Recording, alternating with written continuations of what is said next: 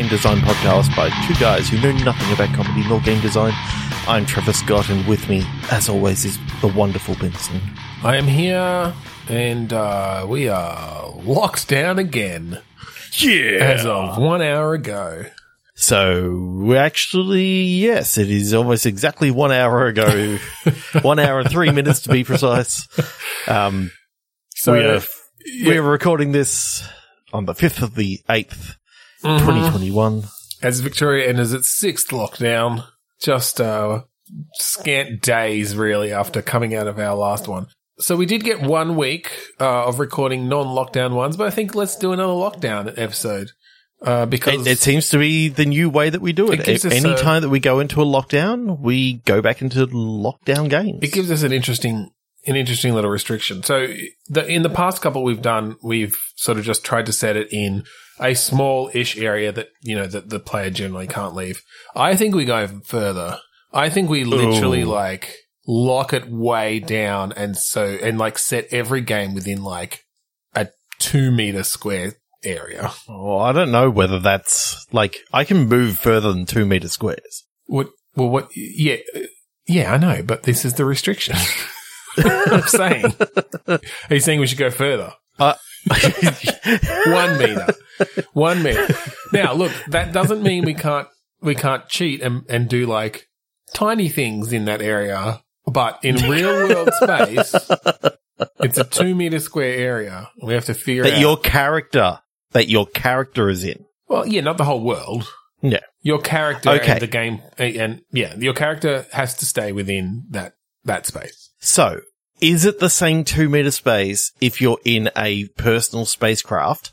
I mean, y- yes and no. Yes, as I, I think we can. You haven't moved from your two meter area, so therefore, the game quarantine, where you're in a taxi cab, is effectively a lockdown game in this way of thinking. That's fine. because you Look, never you never get out of your I'm cab. not there. I'm not there to. I'm not here to stifle creativity. It's supposed to increase the cre- the creativity. So yes, that's creative. That's fine.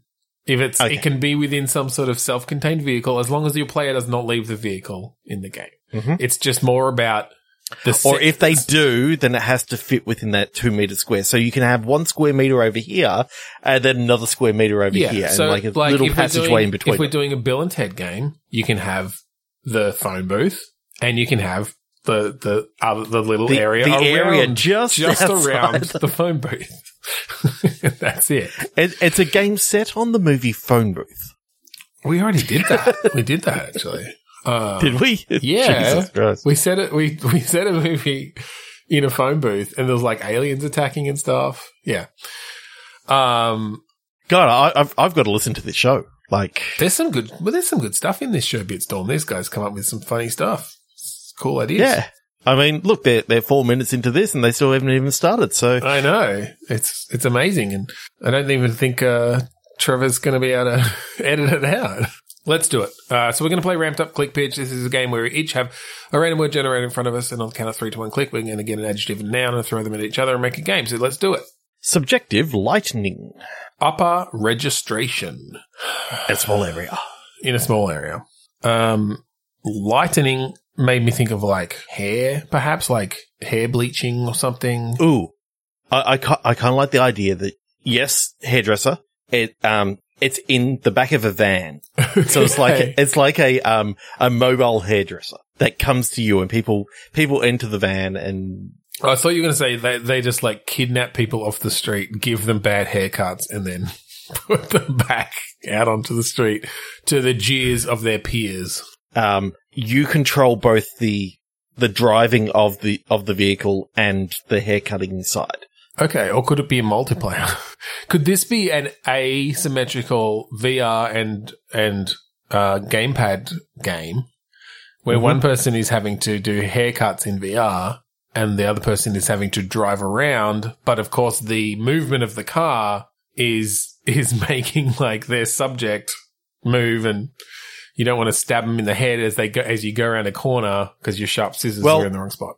because you can only reach so far and you can't actually move in the game, like there's obviously a, a thing there that the only way to reach those scissors Mm. is if they're turning, you know, whichever way it is, and okay, you've got them. Like it's it's coming. Like Yeah, so you have to the- communicate to the, the driver. reach. It's like, all right, hard left so I can get the scissors as they swing over. Yeah. Um. Yeah. Well, I like that. Well, maybe all of your, maybe like all of your tools are yeah on sort of various things that will swing in. Yeah, you swing in different ways, and um, yes, you have to have them take the right maneuvers. Okay. Um, Um, one of the things that I have seen in uh, some of these games before mhm. is where a character they can only reach so far, and after that, it will just become like a ghost hand. Yeah. So basically, it's reaching to the to the furthest extent. So you're going to have to put something like that in, so people can't just go, "Yeah, I want these scissors," and like get them at any time. Yeah, yeah, you'd have to put some sort of physical restraints on the actual like in-game hands, I guess. Yes. Um. Now, Yeah. are they on bungee cords so that when you grab them and you Well, put them else- down, when you let go, it just flicks back up? Well, no, the- because what I- maybe, but what I was going to say actually is that like I mean, if you cut the bungee drop, cords. like if you drop your scissors, it's like oh shit, you need to take like a huge jump so that like as you know you you take the jump and everything th- flies up in the air, you can catch it out of midair and put it back where it needs to go. But the bungee the bungee cords isn't a bad idea either. Uh, although you'd need to be careful about how they bounce. You don't want to let them go Just- with too much uh, um, potential energy there. And, and well, also you don't want to cut the bungee cords because then you got to deal with the situation that you were. yeah, that's a cha- that's a challenge. Yeah. Oh, bungee cord got in the way, and you you thought it was hair, but no, it was bungee cord. Like, yeah, if it gets in the way, exactly. Well, then then you have to do the like go over a go down a steep drop maneuver. and then Everything do a essentially goes motion. into you go into like free fall. Everything's like there's no gravity for a second. It's floating around the cabin. and everything just falls back down. What's actually what's actually happening to the? Why is the driver driving? I think it's I think it's almost like they they're almost doing a crazy taxi sort of where someone needs a haircut, but they're only going to wait so long. You know, Hoon over there, pick them up, they get in the back. The, then the VR person has essentially has a certain amount of time. They say what they want, or they show a picture or something, and you've you know you've you learn your techniques over time. Putting in rollers, cutting the hair in you know different positions in different ways, putting in product to to mold the hair in some in some manner and then you'll get points essentially for how well you did and how fast you did it. And Uh, whether you had to demold the hair, like as in literally it's moldy, and therefore you could have like demold yeah, you can the have some hair, different things that you add over time. Like they get in and you see stink lines coming off it, so you have to like or mushrooms. like or, yeah, there's mushrooms in the back. Gross. um, so you have, but you have to get your sprayer and that like you'll clean the hair first, shampoo it and stuff. Uh, and then yeah, you need to get get your next one, and um, that's basically it. yeah. Okay. Cool. Three, two, one. There click. you go. We did it. Three, two, one, click. Insidious 50. Lane orientation, Oh, okay. Which really would have worked well for It the would last one well as well. the last Isn't, So, isn't there, a horror, Lane isn't there a horror movie called Insidious, like a series? yes, So this is the 50th one when they've really run out of ideas. it's set in space. Okay. and keeping with the whole uh obviously lockdown thing you're in in a vehicle Yep. you're kind of flying around in in your vehicle but there's effectively something paranormal going on in your in your very small vehicle Okay. So bringing some horror into a space sort of thing. because in space no one can hear you scream this is true. Uh, Yes. This is a known fact. yes Oxygen is required. Uh, except if you've got radios and then they can hear yeah. as long as they've tuned into the same radio but you know it effectively like the the sound That would have made the saying between- much too long. At first you're you're driving along you're you're in the middle of like a um pretty much a space freeway Yep. but it's backed up so Okay. you see other cars around Okay. you look over to the side and you see someone banging silently on their window as they all of a sudden get dragged away and there's just like bloody fingerprints Okay. and every now and again if you if you look around like there's different light flashes sort of happening and you know something's attacking people within these cars Uh, and of course, being in space, like, there's no obvious means of them getting between or into these, these airtight, you know, vehicles that have airlocks and things. That's that's not bad. That could be. I I don't know if that's the start. I don't know if that's the start. Or I was almost thinking because I like the idea of I like it in space. I was kind of thinking you're like the space equivalent of like a long haul trucker. Because then you've got those like long stretches of of nothingness, but you've got like the radio going um to to like keep you company. You've maybe you know when you get within range of people, you have like this sort of CB kind of culture happening, but Literally space. short range radio. Um, and when we say short range, we're talking maybe a parsec or two. yeah. Which, you know, in in the depths of space, that's not very that's short. It's quite short. Um, what I, what I do love is the idea that there may be certain um, certain shortcuts that you can make on on your trip.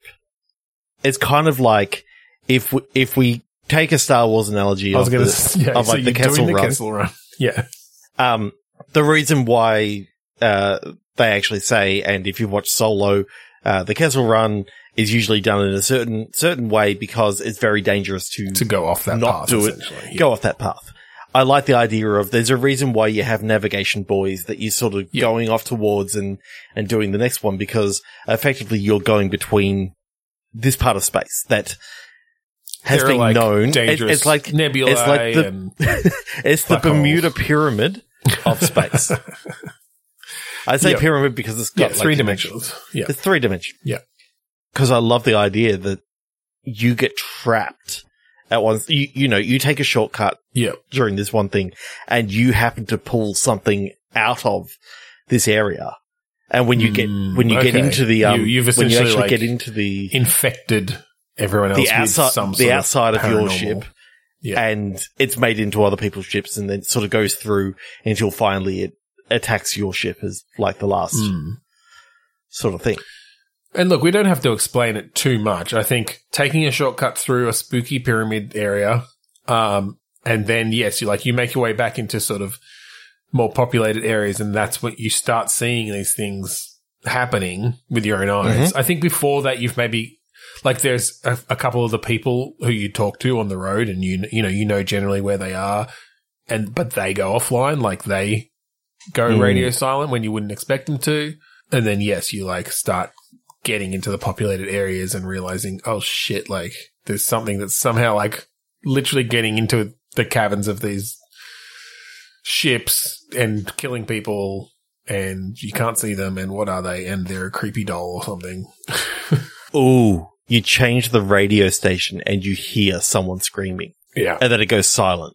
Yeah. And then you change the radio station, you know, the, the channel again. And it's like you hear another person sort of saying, what's going on out there? Oh my God, what the fuck is going on? What are the things? I'm almost thinking. I mean, again, we don't have to explain it. It could just be weird, creepy ghost things. But um, sci-fi, it is sometimes fun to get the techno babble in there. I I wonder if these are Mhm. if it's actually that there's like some sort of sentient spore cloud that that you've essentially gone through and they've hooked onto you, and they like they're like a hive mind kind of deal. Um, yeah, I like that. And I also like inter- interdimensional beings that, you know, sort of- interdimensional spores. There you go.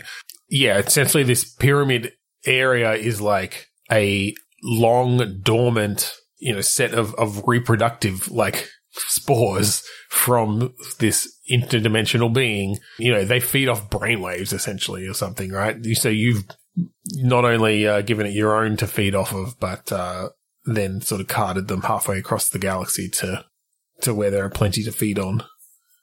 These so there's got to be a reason as to why they haven't attacked you yet. Yeah. And they've attacked everyone else. yeah. And I think it's got to do with the air freshener that you pick up at the very start.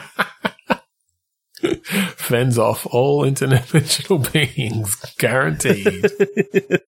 um, I, I think it, I think it's one of these things of, um, again, you go through a drive-through, uh, sort of gas station thing, yeah. and one of the things that you see is he, um, maybe he spilled some really horrible food, Hmm. and so he gets the air freshener and he puts that in there, and it, I love that gives the you idea, the idea. of um, I love the idea of these like little airlocks and stuff that say you go through a drive-through and it, it hooks up a little airlock between you and the thing. And then you can wind down your window because I, I love the idea that it's an actual wind still down. got to wind down. Just make sure you connect it to an airlock when you do it. There's actually no safety on it. It's just, oh, you know, because that would, because we're truckers and, and that would, you know, we, we don't need the government telling us when or when not to put down our windows.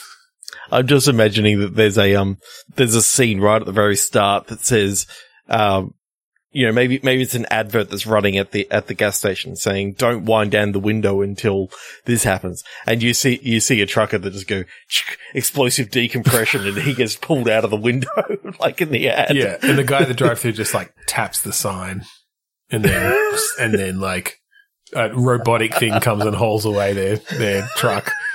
And then it's your turn to come up to the window because they see it happen all the time. It's like fucking idiots. You didn't wait for the green light. sorry green light's busted just wait till I tap on it Wait till I give you the thumbs up. Wait till I give you the signal. no Wait, was that the signal? yeah You you you raised your eyebrows. Was that the signal? It must have been. Ah! All right. Three oh my god that's so great Ambient mood. baffled rotation Okay. My- okay I don't know if this would work, so let me get it out 1st Mhm. My mind went to because ambient mood just made me think of like sort of a very hippie-ish vibe or something.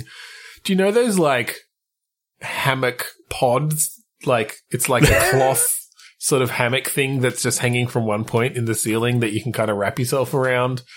Yep. My mind just went to a game somehow set in one of those, and it can like it rotates, and that's that's where rotation came into it. Uh, I don't I don't know. I mean, it could be kind of fun to be using VR or something to like reach out to like rotate to push yourself around and just be rotating to reach different areas and stuff. But anyway, what what was yours? We'll see. Um, so I don't think mine's going to work either, but, um, baffle is Hmm. something that's very important to a speaker Right, because yep. without a baffle, the sound can actually affect, um, the back part of the, of the driver. So you use a baffle to, to sort of separate the, the driver f- and, and the sound going out from the back of it so it can't cancel So- yep, okay, it out. Yep, So the baffle actually makes it sound a lot better. I like the idea that because you said ambience and all this sort of stuff, that you're trying to find the right resonant point for, um, for like a speaker, a speaker, um, maybe, maybe going with your hippie idea of you're, you're sort of in like this, this small little hippies van or something like that. And you're just trying to, trying to get the ambience set right. I like the idea that And speakers is one, one part of it. Yeah, I, It's kind of like the, it's kind of like the Sims, but within like a hippie's van and you're just setting up the, the van and getting the ambience right. Well, no, instead of it being instead of it being a van, I think this is a and look, here's how we can cheat a little bit. It is a two meter by two meter square tiny house, but it has levels. So it's like those houses that are built in a container, but they've tipped the container up on its side. So it goes up multiple stories. It's a multiple story tiny house. And you being this like hippie who believes in auras and different things, you are, yes, you're like positioning speakers and like changing the frequencies of them to like get the feng shui, you know, moving, the energy moving through your space properly. Um, and you have ways of visualizing that. And so, yes, it's essentially putting objects in the space and sound in the space and maybe like even airflow or something like you've got little fans or something like you're trying to balance these different things and i think that works well for a small area because it like it, you've you've got limited options um so it's almost like a puzzle game uh well it's either almost like a puzzle game or just like a it is like this ambient game where you're just trying to get it right like feeling right maybe there's no actual win condition you just Now, now I, now I just feel this hippie just lives in an elevator and, and just goes up and down between the different floors. Yes. I like that. This is um it's like a communal building that these people have taken over. It's like an old office building. Maybe they're just squatting there like it's an abandoned office building. Either they, no, well, let's not make them squatters. Like they've they've bought it as a commune. Mhm. And yes, this person feels strongly about their small space and they've set it, they've set themselves up in an elevator. That's where they live. That's their house. Yep. And the different floors all have like different factions essentially of these like hippies who all believe different things. Like you've got the musical hippies on one floor and you've got like the anti-vax hippies and nobody visits that floor because they're all diseased. Uh, and you've got the, I don't know, the, um, But this is a pretty crazy elevator, kind of like, um, not, not necessarily the, the great glass elevator, but I'm thinking more around, um, it's got two exits. So Right, you sometimes okay. have to rotate round to, to actually get, like if you're, if you got to a certain level, you don't, you need to make sure that, you know, you're, you're facing the right, the right exit so that if you need to get water or something like that, they've got a, they've got a thing of water there for you to, to Yeah. pick up, but the doors are only open for so long. Like, Yeah, so so I'm pitch I'm sort of picturing the gameplay as it is almost a little bit like The Sims, where you're just you're setting up your space and you've got shelves that you can place and you can put different things on them, but that you do you do then have some sort of vision mode where it like visualizes the energy flow as this person believes it going through this space. it's Um, two meter space. Like it's- it's, it's yeah. a, it's a service elevator basically. yeah, yeah, yeah. Um, but it's you know it's this fairly detailed. You'll see like the little eddies of it's like oh the the you know the the energy from uh, the speaker that's coming here is is flowing really strongly, but when it hits. Uh, the plant that's over here, it's actually like dispersing too much. So I need to move that plant and you can see the effect of it. And it'll like, oh, now it's bouncing off that wall nicely. Like, uh, oh, and, and if I get, if I put a, like a nice poster there, I can actually absorb it for a little bit and then amplify it. Yeah. Yeah. Yeah. So there's an element of learning the different effects that different things in this space will have on this completely arbitrary energy, you know, idea. You've always got to be sort of thinking while you're awake, you want the, the best flow of energy. And as, you know, people are using your space and, and their happy, their happiness is based off of how good the, the flow Oh, wait. So you're, you're thinking people are still using this elevator as an elevator? yes. okay. I was just thinking that like you'd taken one elevator and that was your house, but okay. It is your house, but um, this is a service that you you provide. It's why Right. you can afford this Yeah. because people people actually you know pay for the use of your. well, but they pay you in, they trade. Like there's, this Yeah. is a, you know, there's no, So I'm there's no picturing concept that- of money in this commune. Yeah, so that they they trade in in like feelings and and. Well, no, I think they trade. I think this is where you get some of the objects and things that are in your room, like Okay. in your space. So I think like you might get off, you, you get like a broken guitar from the music hippies, but that actually, you know, when you put it up on the wall here gives a really good energy because, you know, why, for whatever reason, you know, we come up with different ways that these things. and then you got the speakers that you can put up from um from like the ambience or something like that. that Yeah, yeah. And you've got these different things and, and if you need stuff, like there, there might almost be a, it's weird to say like a survival aspect, but like you have needs going forward. And so you sometimes you have to trade these things away. So it is this, it's this constantly shifting space because you're having to trade elements of it away. Uh, and maybe different floors of the, of the building want different types of things. But also, you know, when people do use your elevator, depending on how well you've set up the energy, they'll, you know, feel better about you and give you discounts on stuff or just like you, you know, like you more. Your, your sort of reputation varies Ooh, based on. I I, on I kind of like the idea that um, as you're going through this game, different things that you have can either start collecting energy Mm. or it can be poisoned by the energy. Like effectively, you can have a pot plant there that starts to wither and, and put off b- worse energy because you've fed it the wrong type of energy. I was going to say, I think you could have, needs. I think you could have types of energy. So I'm, I'm actually picturing like a quite in-depth big sort of- systems based. yeah, systems based like uh, almost a, an airflow simulation. I don't know if you've played um,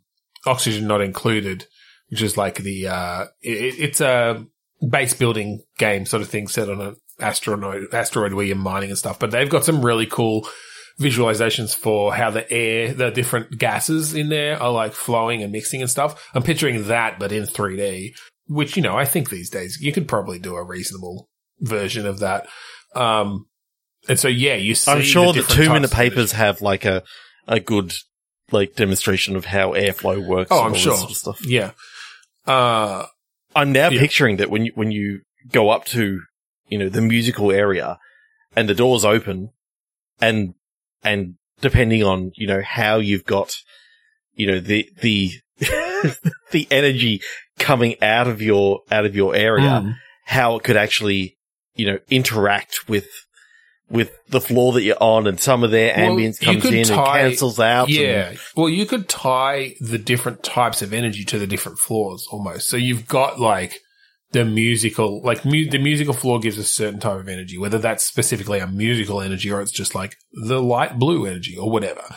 You tie that to the musical floor. If you go to like the, the, the, the plant floor where they're growing stuff, you know, they grow all the food and they, essentially farming and stuff, you know, that's the purple energy. Uh, and the different things that you get from each of them, yeah, will like give off or and and also react to different types of energy in different ways. So like the the you know purple actually purple energy actually matches well with the blue energy because like plants like music or whatever. But uh, you know if you go to the drugs floor, Well, I'm just imagining what happens if you go to the sixth floor, or sort of, or should I say, the sixth floor, because that's where they have all the sex.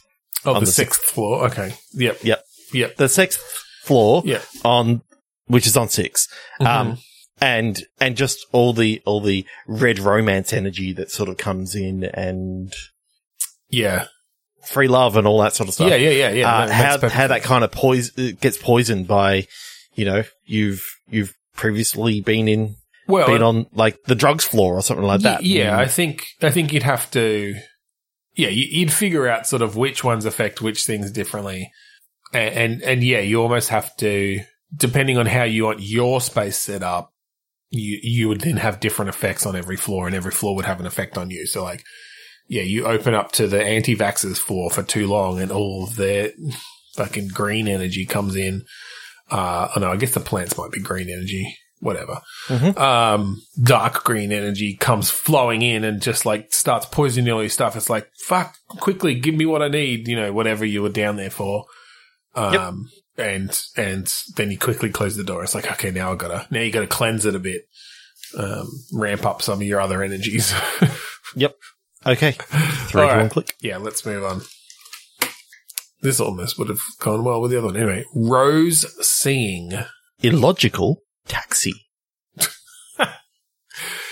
Geez, we're really leaning into that, uh, the two meter space is a vehicle thing. Um, okay. It's not my fault. I'm literally pressing it once and it's like Oh, no. illogical taxi. Okay, so what is an illogical taxi? Well, with Rose, I mean, we've we've done maybe this is a, maybe this is a like in miniature sort of thing where it's like around insects that like taxi, you know, what sort of insect would taxi around the other Mhm. denizens of this environment? Like it's set in a garden, a garden on a windowsill or whatever, um, or See- on, a, on a terrace. had we not already done time taxi before, I was going to say, let's do something about a time taxi. Because again, illogical, Illogical. and taxi and I mean, a logical taxi would sort of mean you you pick someone up and then take them nowhere and then drop them off again. Like it's like it, ta- it takes away. Like there's no logic to this taxi. It doesn't actually help you with anything. It does the opposite. Or like you take them in the opposite direction. You have to take them as far away from their destination as possible. so if if they want to get some roses, then you, then you literally take them to like the desert where there's no plants. Well, we don't. Um, we don't have to go with. Yeah, it could just be. it could almost be one of these things where you pick someone up, they tell you where you want to go, you start heading in the wrong direction. They're like, "What are you doing? You're taking me in the wrong direction." You're like, "It's fine." Lock the doors. Uh, they're trying to get out at every stop, and you just have to get as far as you can without slowing down long enough for them to open the doors and jump out or something. Yep. Yeah. I like that. I like that. Okay.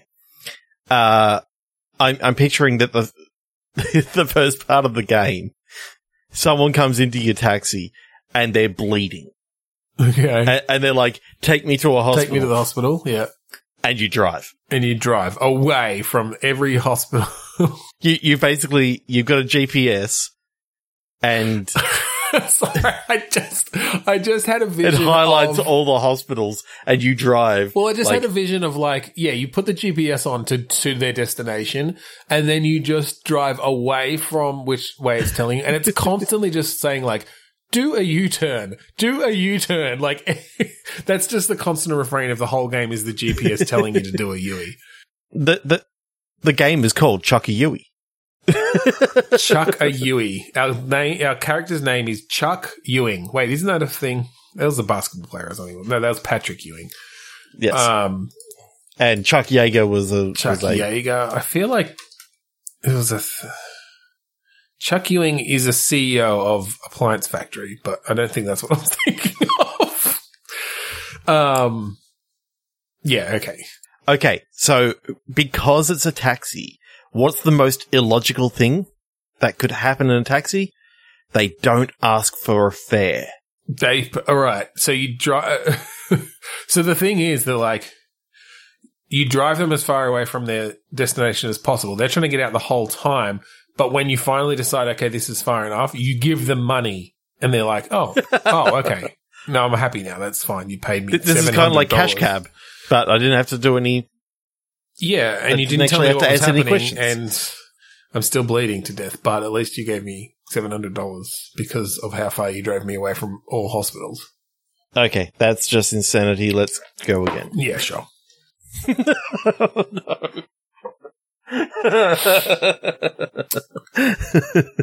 Cross booking. Crushing narrow.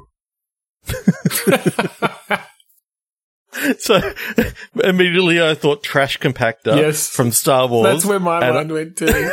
the whole game's set in the trash. it's, it's trash an compactor. Airbnb, and and two people have got the same booking for the trash compactor, and they're like they've put a line down the middle.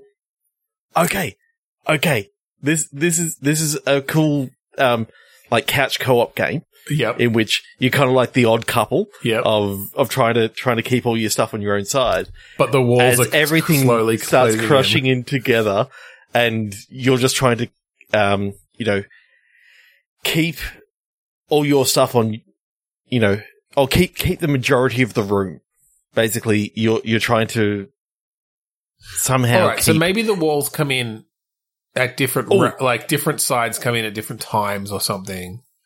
you're trying to keep the most of your stuff alive so that determines the percentage of the room that you actually keep basically you, if Is how all much your stuff your is surviving Okay.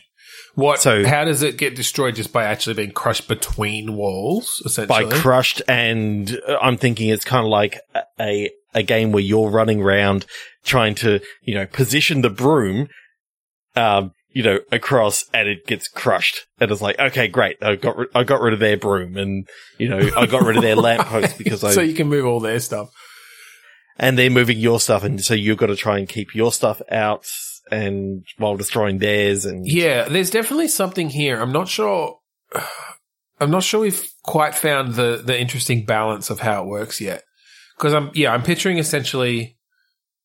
It starts off. You've got this room, and you've got a bunch of stuff each, and it might be like a desk, a chair, a fridge, whatever. And I, I don't think you worry too much about how heavy things are. It's just you can move them all around. You can kind of place them. Um, but you're actually you're almost in an overcooked kind of way. You're like moving your character, like pick it up here, put it over there, and then something determines when the like the which wall's going to move when. Uh, either it's random or they're going in a in a regular. the top wall starts closing in it's like oh fuck you the top's coming down to. Um, I think if something is against the wall, it will just move with the wall unless Mhm. something's blocking it on the other side. Um, So yes, it's about. Oh, do you, do you maybe only have a certain number of moves or something, or a certain? I guess I guess the time could be a thing, but I'm just trying to think of how you strategize where you place things without it just turning all into chaos. I mean, obviously, a bit of chaos is good as long as It's it's chaos. ca- control. there needs to be there needs to be strategic chaos though. Like you need to have some, you need to be able to strategize on how to win. Um, Yeah, I, I kind of like the idea of you get their sofa and their fridge sort of along the edge, and as it crushes, obviously you're destroying their sofa, and their their fridge is sort of getting buckled in. And I just feel like I a lot of feel like damage to it. maybe I feel like that you should maybe only be able to move your own stuff though, because otherwise it becomes otherwise it just becomes a race of like How much can you fuck their shit up? Yeah. While, Whereas if it's more about like, oh, well, I've only got a certain amount of time, so I'm going to put my couch here, but then they are also like, like maybe it's around the strength of things. Like if they put their fridge where you've put your couch, like the the couch is going to buckle before the fridge. So when those when they hit each other and the walls are coming in, they've saved their fridge and destroyed your couch or something. Like there is but, definitely but something the fridge here, takes but I longer to move or something because it's heavier, right? Like, yeah, There's definitely something here. I still don't think we've got it Mm. yet. I, I think only being able to move your own stuff basically means once they put something in, in a good position, you can't do anything about it. And that's kind of like not fun. Well, but I think you So- you'd so then- have, it- have so then the meta- of- Then the meta becomes, okay, um, oh, I've got a fridge and a, and a couch. Okay. I put them like this and that's, you know, this is a, an, an unbeatable situation sort of thing. well, I think you just like- you'd have to have a bit of a rock paper scissors almost between what sorts of things can can beat what things. Um, like maybe a fridge because it, maybe the heavier things actually take damage from being pushed by the walls or something. So, you know, yes, you can put it in a good position if something's coming up against it, but if, it, the wall it's on is moving, like it's going to take damage or something like that. I think there are ways you could probably balance that. Mhm. Um, So how many different parts of the wall do you think are closing in then? I was thinking like literally all four walls could be moving just at different times. So it starts out as a much bigger area than what than what we're really allowed in today's game. Yeah, I guess so. We'll we'll let it slide because it ends up at in a two meter by two meter area. It, it ends up even worse than that. Like, Yeah. it ends up as a two centimeter by two centimeter sort of situation. Um, Yeah. So I just I just had this this thought of uh, because it's the four walls that are closing in, like everything sort of gets stretched into like a long noodle sort of thing. because it's Yeah. it's very tall. yeah, yeah. So I, I was just thinking Um, though. Okay, I wonder if there's something to be said here. Instead of being competitive, whether there's a cooperative sort of aspect here of let, like that that you can slow the closing of the walls by bracing it with different things. Mhm. So like you, yeah, you've got this place, um, and you know that the walls, you know, the walls start moving every whatever twenty seconds, and and they'll crush for five seconds. But if you And- can and if you brace manage it to brace it- time, then they won't actually come in as much or at all, depending on how strong that brace is. But it will slowly be damaging those things. So it's about like deciding on what to put in there. And maybe at the same time, you have aspects of like trying to live your life. so you're like, oh, but I'm hungry. I need to get something from the fridge. Oh shit, we broke the fridge. But the toaster still works. Is there some bread here somewhere and I can make some toast or something like, and maybe you can replace Dry things- toast is better than nothing. Maybe you can replace Like- things over time, or like maybe there's some like, and it's it's really about like how long can you survive, and it gets it sort of gets frantic with, you know, you're you're going you're moving slower because you're hungry, but you haven't earned enough money because like maybe you have to actually like spend time on your computer working, and that like raises your money up, and then you can get like a new fridge delivered when you've got enough money or something, you know. So you can can cycle through, but it depends on how much time you spend in different things. now I'm getting the picture of this is just a level of overcooked in which you're trying to prepare meals and stuff, but everything keeps on being compressed. And therefore you, you're sort of walking over each other to try and, I mean, geez, with the number of levels, I'd be surprised if they hadn't done something like that. Um, Yeah. Yeah, I mean, basically, I think it's just you, you're changing up the sorts of things you're having to do. Because yeah, I kind of like that. I kind of like that loop of like earning money, but you know, if you're spending time on your computer earning money, then you're not moving things into position um, to to like brace the next the next crushing. Um, yeah, anyway, that's kind of fun. All right, but I think we can click again. Okay, I'm gonna I'm gonna throw something out there that's really gonna challenge us. Okay. Three, two, one, movie. okay. So we're going to play a game where we get a movie title and or description. Uh, and we're going to use that to, to do a game. And uh, as the rules are today, we're going to somehow set that into a two, uh, meter by two meter space. All right. I have Joe Bell this year. In fact, released last week. well, two weeks ago, seven, the 23rd of July. Uh, I Wow. think that's Mark Wahlberg. It's a weird sort of semi Photoshop thing. The true story of a small town working class father who embarks on a solo walk across the US to crusade against bullying after his son is tormented in high school for being gay. hmm Okay. My movie is from 2008 called The Burrowers. Not The Borrowers, but Okay. The Burrowers. Burrowers with a U. yeah. Uh, set in 1879. Okay. A band of men set out to find and recover family settlers that has mysteriously vanished from their home. Expected the offenders to, expecting the offenders to be a band of fierce natives, they soon discover that the real enemy stalks them from below. My thought was that you could set this in, like, it's just after you get there, you, um, you find out that it's actually something is under, under the ground Uh huh. and you you sort of lock yourself either in the outhouse or you lock yourself in in something like maybe even a trailer Mm. and now it's now it's about can you can you call for help from within your trailer Are we setting it in the 1800s or whatever? no I, I i like the idea of something underneath underneath the ground Just we're just taking underneath the ground from that. Yeah, Th- this fine. this is the reason why you cannot leave the trailer yeah. Essentially, there's some sort of horror movie creature that burrows under the ground, like detects sound, detects people above the ground, and and devours them. Mm. And you are trying to. So has this?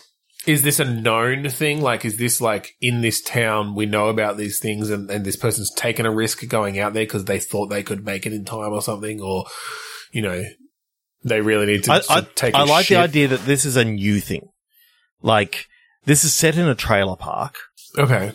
um, and you you've just awoken to the screams of one of your neighbors, and you Yep. look out through the window, and you you see as your neighbor's being pulled under their veranda, like that they've got on their trailer, Yeah. and they vanish, and there's just like a splurt of blood that's sort of out in the dust. Yeah. Yeah. Okay. Um, I like this. I like I like that you don't start alone necessarily. You see that, but then there are other people around in their like RVs and trailers and whatever. And you can you have some dialogue with them, and then one of them like says, No, like I've got to go help them and like goes out onto the ground and you get an even better glimpse of like, oh no, something took them. like, okay, we can't go on the ground. Well, I like I like the idea that um your character's name is Edna. So you you've been there you've been there for quite a while, you know, you're everyone sort of knows you. Um Yeah, you're kind of the mother, the mother hen of this trailer Yeah. park. Like you're the Ch- Charlie sort of call, calls out to make sure that you're okay and you know um I think Charlie's dog wakes up and Mm. comes out out of his house and you see literally the thing just yeah, the just- burrower come up, grab grab Charlie's dog, and just rip it to pieces. And you know, so you kind of know that you can have that conversation with Charlie. There's a bit of scary shit actually happening Hmm. here, but you know, all in all, it's um, it's now a story about what can you two do together. You're in one trailer, he's in another, and you're sort of asking for help and um, obviously, I think the um, the mobile phones or whatever, you don't actually have any, so you're trying to work I out mean, a way maybe I, I don't mind calling for help. I don't mind having you know calling for help. Like I think in this situation though, you know, even if anyone someone, who gets close. yeah, even if someone were to like maybe maybe they can't even drive cars close, right? Like the vibrations cause it to come, and you you know someone tries to come, you do call someone, you call your, you know, your your niece Your or daughter. something, and like they come driving up, but as soon as they get too close, like this thing, you know. I'm sort of picturing a thing with like big sharp pincers that come up, but then also like to pull it down into like a big gaping maw of teeth.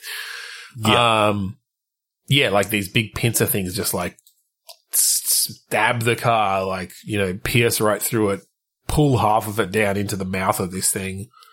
Ooh, and your daughter makes it out, but is just Or literally she's just sitting on, the, on the boot of the car. Yeah. Like, and sh- she can't sort of, um, maybe at one stage there's, there's a thing where she has to like, the floor is lava over to your, um, over to your trailer. Yeah. So she's like jumping and, and you've got to try and, you well, know, maybe you've got to like try when to, go and- distract the thing, right? Because if you figure out that it's like sound, like vibrations or something on the earth that are detecting it, you know, her jumping could still detect it, but not if you've like thrown rocks in the opposite direction and you can sort of, you can see the tremors under the ground where it's, Mm. um, you know, where this thing is. Uh, yeah, that's cool. You could do, you're essentially working out the, you know, and I think good horror movies do this, like working out the rules of this creature, uh, and then, and then figuring out ways to get around it and putting some, some interesting, uh, So I think Charlie is, there. is getting really distraught and he, he ends up turning to the drink a little bit because he's lost his best mate, which is his dog. Yeah. his dog. Um, and, you know, it's, it's then, you know, you got to try and calm him down from when he wants to, you know, end it all and run out and, you know, he can't live without his, without his best friend. But of course, you need something from him before, like, in order to be able to get through this whole thing. Yeah, I think you. I mean, I, I'm picturing a lot of this as very dialogue driven, really, um, and very narr- Dialogue and somewhat narrative. Puzzle based. Yeah, kind of puzzle based of of how you choosing to do things. Um, certainly, uh, but really based around these relationships in this in this park and relationships between these people. Um, as they yeah as they tackle this, you know, very much like um like Stephen King's The Mist.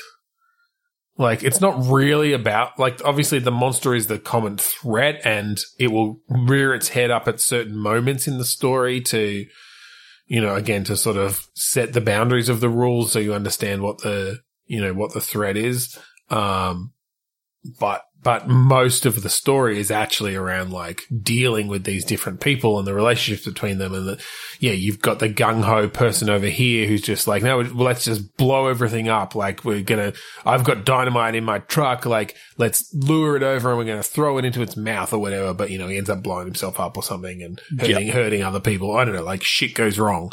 Uh how how then how do they solve it? How do they do they defeat this thing, or is it is it you know the the the few main characters manage to escape and get out of the area, and they've left a you know trail of as this thing devours the rest of the trailer park or something. I, I kind of like the idea because of the whole two meter square thing that your character c- can't leave, Mm. but you can somewhat sacrifice, you know, your life to help the other characters all of That could be interesting. I was picturing your your daughter or niece, whichever we went with, like that them and Charlie end up like that they have a thing going on or something, um, a romantic thing, and so it could be that yeah, you sacrifice yourself to let them get away, um, basically. That could be kind Now, I don't think it's a, a simple thing of you walk out there, but you're, you're sort of causing a racket. You're throwing things out and out into the yard and sort of drawing them away from. Yeah, yeah, yeah. I think I think it's a you know they need enough time to get away. And maybe it ends up being that like you literally, like you start up, maybe it's that you're in an RV, like you've been living in this RV for 20 years and it hasn't driven in that whole time. And so the puzzle essentially is like, you need to get this thing started because you're going to sacrifice yourself by just starting up this fucking dusty old RV that's probably going to backfire and whatever. And really like, and this thing's just going to try to devour the whole RV. Um, I'm I'm almost thinking that maybe you can play around with this character hasn't actually left the R- RV in a long time. The daughter Yeah. or the niece or whatever like a, comes and, and drops off. Or they're sort of, they're essentially, you know, not necessarily agoraph- not necessarily agoraphobic. agoraphobic. They're just they're just comfortable where they are. They're somewhat institutionalized into this. I say institutionalized. It's not an institution, but like they are. There, there is there is anxiety around leaving this place because it's their comfort zone, um, Yeah. which I guess I mean is a is a sort of a is a type of agoraphobia, I think. But um, yeah, but essentially they they don't want to leave generally, and and yeah, it becomes this thing of like, oh, well, I, I've lived here this long, I'm going to die here. Like, if it means you, you know, escaping, um, and living your lives. Mm. Um, because then you, but because then you can have a cool, a great scene of like, this thing starts devouring your RV from the other end. And you, you're just seeing these like pincers and these teeth like attacking it. And you can, you know, you can look around, you see them driving off, you know, Mhm. getting out of the range as this thing just like comes closer and closer. Um, that's and then cuts cool. to black just as it's sort of Oh yeah, yeah, it, its pincers close. yeah. But if you wait till the end of the credits and you haven't like hit the hit the skip or and anything like Yep. that, you hear like like you see almost the eyes sort of open, you know that that Yeah. you know gradually blinking, and you hear Edna's voice sort of go, and it's like that's where it sort of cuts out, and you know so she she still has a Her story a- will continue, potentially a story will continue, but but like- she's missing some limbs. well maybe she's she's got the the will to get out now. Like, yeah, yeah, she's lost her her her sort of comfort zone. Yeah. And now she's back for revenge. And the next the next game in the series is literally is like kick ass fucking monster hunter. You know, now it's in a world where these things have infested the planet, and she's trying to hunt for the one that like destroyed her RV. All right, I think we've got time for one more. Do you want to do another movie? Yep. Uh, the Nun, the Mm. 2018 horror movie. I haven't actually 20 seen that. I've heard it's good. 2020 um horror movie Mm-hmm. called Shifter. A young woman struggles with the painful and gruesome side effects of an experiment with time travel gone wrong that causes her to lose control and shift through time at random. That's cool. I Yeah. think we go with that. That- because that gives I- us very a lot we can do with a small, you know, a small space. Could you imagine like jumping through time in like a small apartment? Like Yeah, let, or uh, let's not go with let's not go with the two by two meter. I that's fine. We can to a- expand that a little. Yeah. apartment. Um, and it's basically anytime that you go to leave the apartment, like immediately you get like launched through time into into like So like every time you open the door to the apartment, it like opens to a different time. yeah. So you can cause time loops that way, or you'll just randomly move and shift to to through to another apartment at some time. Oh, And- so you're saying you move from one to the like you do actually travel from one to the other, but it's like another version of your apartment in a different time that you've traveled Yes. through this door to go into. So it's randomly picking times. Like you can tell that it's sort of just different years based on the decor of, of the apartment. Mm. I think the apartment's been there for, for a long time. Um, one of the time periods, there's a family like having dinner and you just appear in the middle of the, of the room and they're just like, Well, I'm almost that, do you you know- appear? I'm almost picturing you like you're almost you've almost got these mirrored versions of the apartment where you you open the door, which should go onto a hallway, but it literally opens into a mirrored version of your apartment from a different time, and you go in. But now now you're in that time, and you're figuring out like where you, when you are, what's happening, and then if you open it again, it's like it takes you into the same thing, but in the other time, in a different, in yet another time. Um, just because that So could be no, no of fun- randomly, no randomness. It's just Well, I think it depends on what sort of game we want to make this. So I'm almost picturing it as a puzzle-ish adventure game where each of the times has some things to solve. So there are going to be f- a fixed number of time periods, whether it's random between them or they loop in some order or there's some way that you learn to control which one you're going to maybe. So maybe they're random to start with, but then you can do, you can, you figure out some, something. Um, if I if I carry you know this particular thing from the 1960s, I go to the 1960s apartment. Yeah, maybe. Maybe Like- it's like there's some connection with the items from that time that will, you know, yes, that will take you back there. And that could be interesting because it's like, oh, okay, I've got that like figurine from the 1960s. I brought it into the 2070s. Um, but I didn't want to go back to the 1960s. So I left, I had to leave it in the 2070s, right? So if I want to ensure that I get back to the 1960s, I might have to go via the 2070s or whatever, right? Like, yeah, that could be cool. Um, what? Okay, my question is, what happens when you got the 1960s figurine? You're in the 1960s, and you open the door.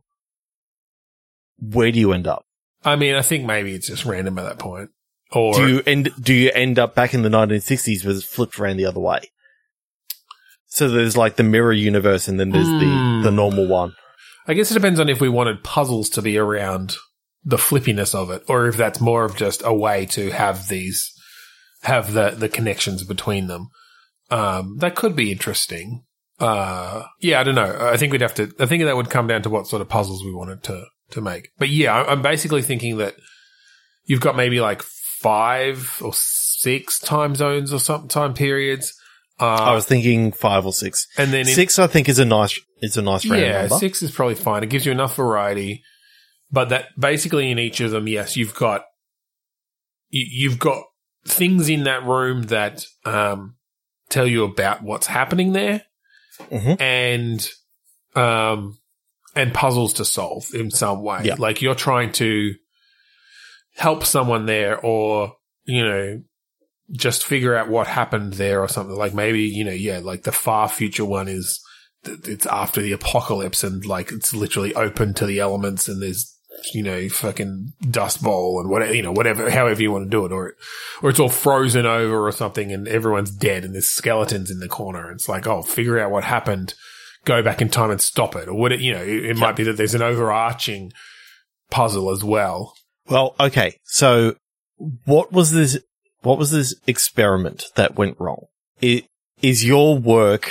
Are you from the 2070s and um i mean you you work at the time taxi? I don't Cab even, rank or I don't know if we even want to. I don't even. I don't know if we even want to explain it like that. I, I wonder if you're just a almost a regular person who's got caught up in some sort of, you know, maybe maybe it is that like yeah, in the 2070s, somebody else has converted this apartment into their experimentation lab for time travel.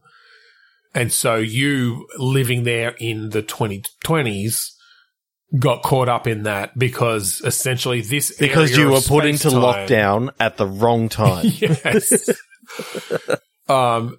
Yeah. Essentially, this just this apartment has now. You know, every this is the one space with it's connected through time now.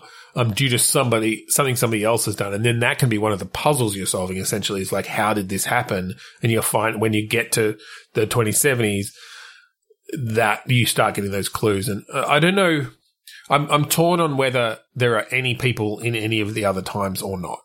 Uh, I think in the 1960s, there's a family Mm. and that's it. Like they're, whether you can interact with them or whether they just don't see you. blank, or- blankly stare at the, at the TV, eat, or halfway through eating a TV dinner or something like, like, that. frozen or moving slowly Frozen. or something. Yeah, yeah, maybe.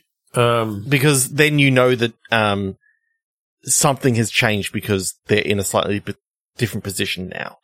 Like it could time has actually some moved different forward. Things. We could do some different things actually, though. So some of the puzzles. So yeah, I like that. The 1960s, they're moving slowly, but then some of the puzzles you could do there once you sort of figure out because I think you learn stuff about the you know that family then, and maybe what happened after that led to something else. You can start changing things to solve puzzles, and, and so that in that one, yeah, they don't see you, but you can come in and you're essentially it's as if things are re- moving really fast for them. But then in another one, it could be in like the I don't know the eighties or something. It's more like every time you come into that room, they can see you, but it's the same every time. It's like you're coming in the same time every time, and they're seeing you for the first time every time. And Oh. so that's more of like a time loop sort of situation where, oh, well, I'm going to go back to the 1980s now that I've got this particular thing from the 1960s or whatever, because I know that's going to solve a puzzle there. Because when I get there, they're going to say this. And if I say this, they're going to say this. But then if I've got this item, like it's going to, you know, that's a new thing we can do. Like they're going to react to that in some way. Um, and yeah, So rather than the 2070s, I now want to make it even so that all the time periods are like right. 60s, 80s, 2000s, 20s, 40s, 40s. and it comes back to the 60s again. So it's in the tw- in 2060. So it's like a Right. hundred years, Mhm. but Mhm. it's ev- it seems to be that every every, 20 years. Yeah, that makes sense. That's fun. Yeah. Um, yeah, that's cool. I think like there's, and again, I think every time frame essentially has different types of puzzles. So some of them there's nobody essentially, else there. it's is kind of just all the same date, yeah, like it's the 20, 29th of February. yeah, we're both going there. It's going to be a leap Yeah. year. Um, yeah, for sure. It's the 29th of February. But yes, I think like, you know, the, the 2000s, it's just, it's an empty apartment. Like, so there's a lot of environmental storytelling. Maybe you can see stuff out the window that's happening or something like, you know, and so, um, that's sort of what the puzzles are in that space, um, versus, yeah, sort of more dialogue puzzles in one where you've got a time loop going, you've got the slow motiony sort of puzzles. When you get to the 2040s, that's where the time travel, you know, that's when it's a lab. Um, and, you know, maybe you can, maybe there's puzzles there where like dialogue puzzles because you're able to communicate like with the scientist who's outside of the apartment because they've literally just set off the, you know, they've just started the experiment and all of a sudden some person from the 2020s has just shown up in his apartment. Basically, they've got cameras and Mm. things like it could almost be that. And then yes, the 2060s is like post-apocalyptic, um, or, or something. So that's cool. I like that a lot. Yeah. I, I like it because it's you can you can play with the different tropes of of different time travel things. Hmm. You know, time loops. You can play with you know time slowing down, time speeding up. Mm. Like maybe one of the places that you go to, things just are running on fast forward, and you've only got a certain amount of time in in the place before you know something happens. Yeah, that could be interesting. You like get sucked back through the door after a certain amount of time. Um, yeah, that's cool. Ah, I like that. That that's there's a lot you could do with that. that. That'd be a fun challenge to to write that and and figure out those puzzles. But I think in keeping with the the one location, essentially, that's cool. And I really kind of want to watch that movie, so I'm going to try and find it because Yeah, it sounds like a really cool idea for a movie. yeah. All right. I think uh, I think we're going to end it there. Mm. So thank you for joining us this week on Bitstorm. Uh, if you want to listen to any or all of our previous episodes, go to podchaser.com slash bitstorm. And As uh, we said at the start, there's lots of them, and they they all sound pretty cool. there's some there's some good stuff in there. Go back and find that phone booth. Uh, you know, That game that was did there. That Trevor completely forgot about. We've done so many games on this show, we've forgotten about half of them. So, uh, let us know if you find a good one. Leave a review. Okay, we'd also like to thank the wonderful musicians over at Kuridos for allowing us to use their song Mount Defiance off of their album Containment Failure. That it's been out for what twelve years now? Nearly, nearly. It was started 2010. Oh, was it? Yeah. I thought it was. think Oh, because I keep on thinking about 2009 is when we actually recorded it. Yeah. all that sort of stuff. Uh, yeah, go check that out. So thank you again for. Oh yeah, that's right. We we, we are we're Yeah, like two members of I Kuridos. like yeah, yeah, it's out. If, if, you- if, you, if you've never heard this before, I play the bass. He's he sang. Yeah. Like we've got Uh, some other friends who did like the guitars They and did the other stuff. So The thank non-important you, stuff. so thank you again for joining us this week on Bitstorm.